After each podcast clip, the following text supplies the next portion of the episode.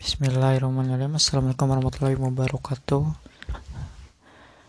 Kembali lagi bersama saya setelah Berapa lama ya?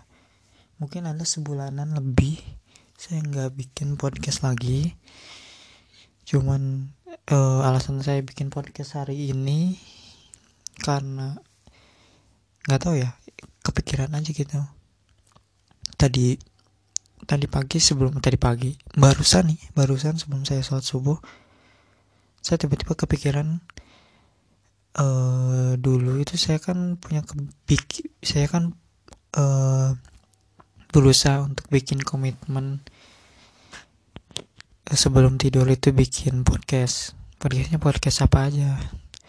Podcast curhat podcast cerita apa aja yang penting uh, public speaking saya, cara berbicara saya seperti ini tuh lancar gitu. Tujuan utamanya itu untuk memperlancar cara saya berbicara di depan umum. Walaupun ya bikin podcast itu tidak ngomong di depan umum, tapi ya setidaknya cara saya, cara saya uh, berbicara gitu, proses dalam menyampaikan sesuatu gitu itu bisa lancar gitu, bisa dipelajari, bisa bisa diasah gitu seperti yang kata Panji public speaking itu harus terus dilatih. Kalau nggak dilatih ya nggak akan bisa gitu.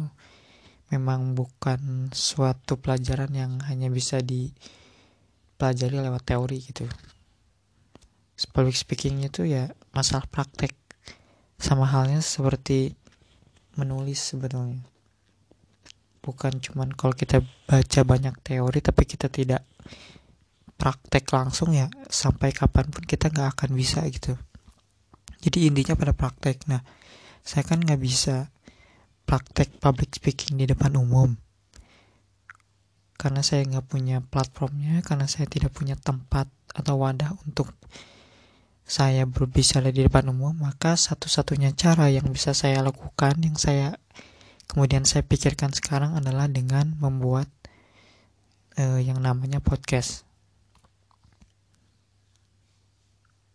Nah, selama saya menjalani uh, komitmen ini, proses belajar ini sebetulnya nggak apa ya belang betong kalau kata orang Sunda bilang.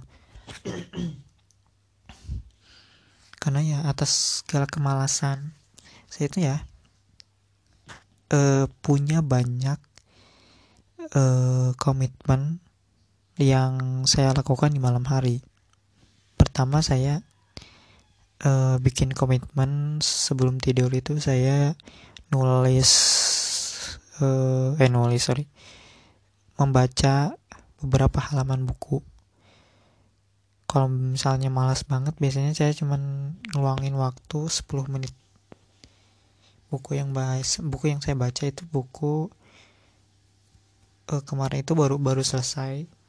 Judulnya budaya dan eh apa ya? Budaya dan politik. Saya lupa judulnya apa. Pokoknya dalam kurung why the libert libertarian gitu. Bagaimana kenapa harus jadi libertarian? Itu judul judul bahasa Inggrisnya kalau judul bahasa Indonesia nya saya agak lupa. Itu pertama. Yang kedua saya bikin komitmen nulis. Ya tentu itu nulis tuh sebetulnya nulis itu di pagi hari. Saya bikin komitmen nulis itu di pagi hari. Cuman ternyata susah juga yang melawan males nulis di pagi hari gitu. Hari ini saya saya belum nulis tuh. Pagi-pagi gini saya belum nulis. Tapi ya pada akhirnya saya nulisnya di uh, malam hari. Jadi ada dua tuh. Pertama membaca. Kedua nulis. Yang ketiga adalah uh, with uh, namanya pull up. Pull up. Sebelum tidur saya pull up latihan dulu eh sepuluh saya nggak tahu bebannya berapa ya. Saya nggak hitung bebannya berapa karena bebannya itu pakai ember di yang diisi cair isi air setengahnya. Kemudian saya latih sekitar 10 kali repetisi 10 ya 10 8 sampai 10 repetisi selama 3 set. 3 set 10 repetisi itu dilakukan saya nggak nggak nggak setiap hari juga sih. Itu juga kadang belang betong. Tapi yang beberapa hari saya lakukan itu uh, sistemnya kayak selang-seling. Hari ini saya latih besok enggak. Hari ini saya latih besok enggak gitu. Uh, sistemnya. Itu yang ketiga. Kemudian yang keempat uh, apa ya keempat? Hmm, yang keempat itu eh pertama coba kita ulangi lagi saya agak lupa.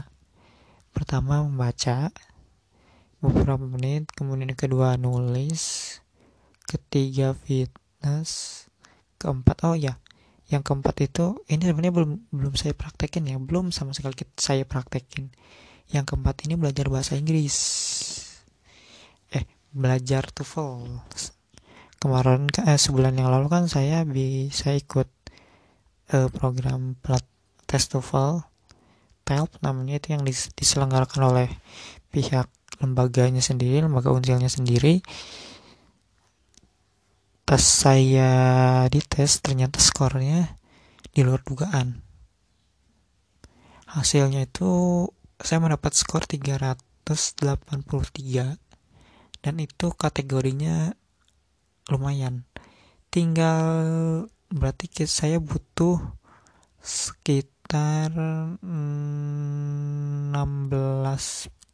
16 poin lagi 14 atau 16 poin lagi untuk mendapat uh, skor 400 nah 400 ini itu sudah dinyatakan lulus. Jadi minimal skornya itu memang 400 dan saya kaget padahal saya ngisinya asa agak-agak ngasal gitu tapi nggak nyangka ternyata hampir mendekati uh, minimum minimum atau standar kelulusan tes TOEFL ini nah dari situ saya mulai dapat gambaran untuk melatih lagi tes TOEFL ini.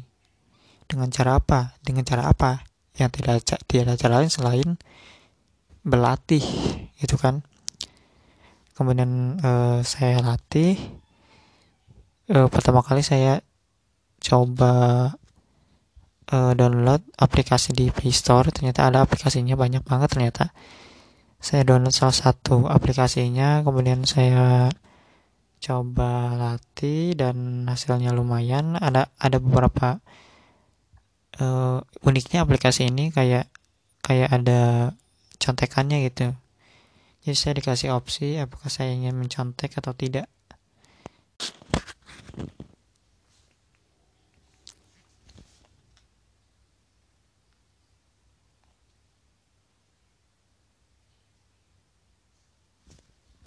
Aduh tadi sorry kepotong videonya.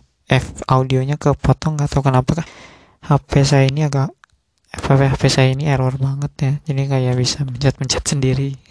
Nggak tahu deh horror banget nah oke lanjut. Uh, tadi saya bahas uh, aplikasi. Aplikasi TOEFL aplikasi TOEFL ini uniknya ada kayak contekannya gitu. Jadi kita bisa ngecit dikit kalau misalnya kita nggak tahu tapi kita jadi tahu oh ternyata uh, hasilnya itu gambarannya kayak gini gitu. Ketika ketika kita mengerjakan soal kita dikasih cheat uh, kayak dikasih clue juga sih.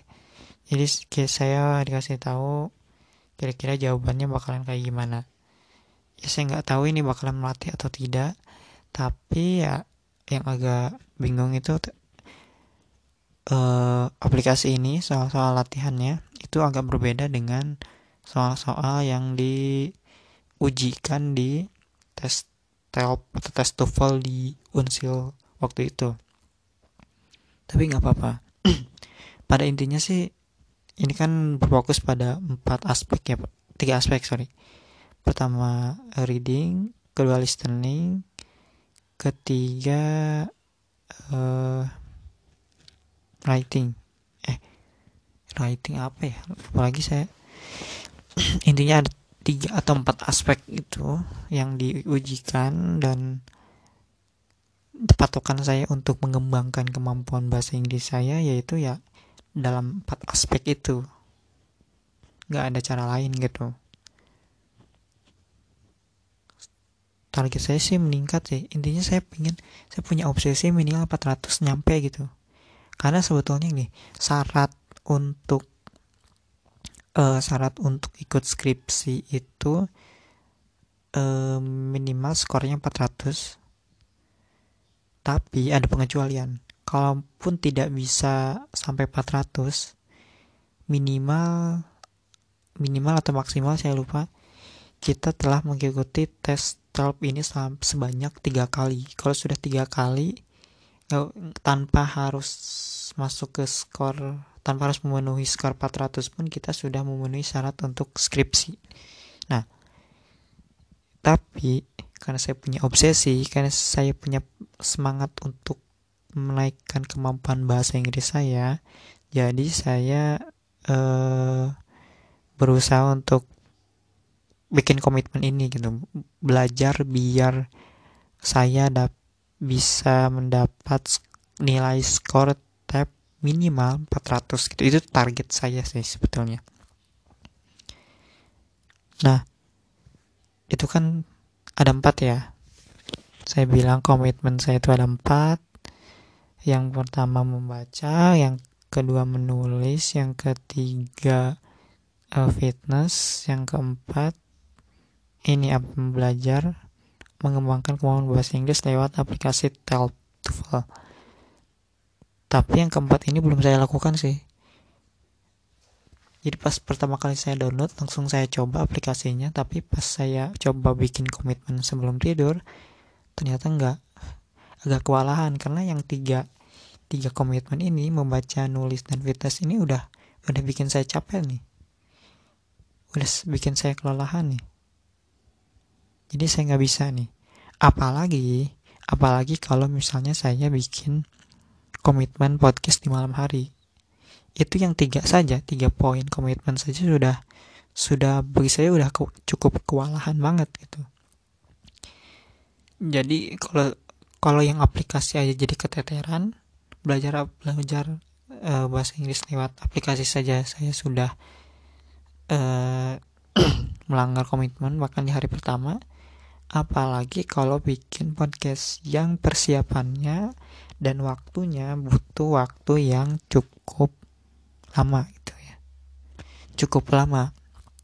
Jadi tadi sebelum saya sholat kepikiran bagaimana kalau saya bikin uh, komitmen podcast ini di pagi hari aja. Jadi di rolling yang awalnya dari malam kemudian di rolling jadi pagi hari gitu. Dan dari sini juga saya kepikiran gimana kalau beberapa komitmen itu yang awalnya di malam hari diubah jadi pagi hari gitu. Biar nanti malam saya nggak kewalahan. Misalkan kan saya punya empat komitmen di malam hari mungkin satu atau dua itu dipindahkan di pagi hari gitu. Itu sih rencana saya saya nggak tahu bakalan berjalan atau enggak. Tapi yang jelas udah yang ada di pikiran saya itu kayak gitu gitu. Oke mungkin segitu dulu podcast hari ini. Yang pertama kali saya uh, rekam di pagi hari mudah-mudahan bisa mudah nggak mudah-mudahan sih emang nggak berfaedah nih ya mudah-mudahan bisa didengarkan dan setidaknya yang kepo tentang komitmen saya bisa tahu lewat podcast ini kalau kalian dengar sampai selesai. ya itu aja. Terima kasih. Assalamualaikum warahmatullahi wabarakatuh.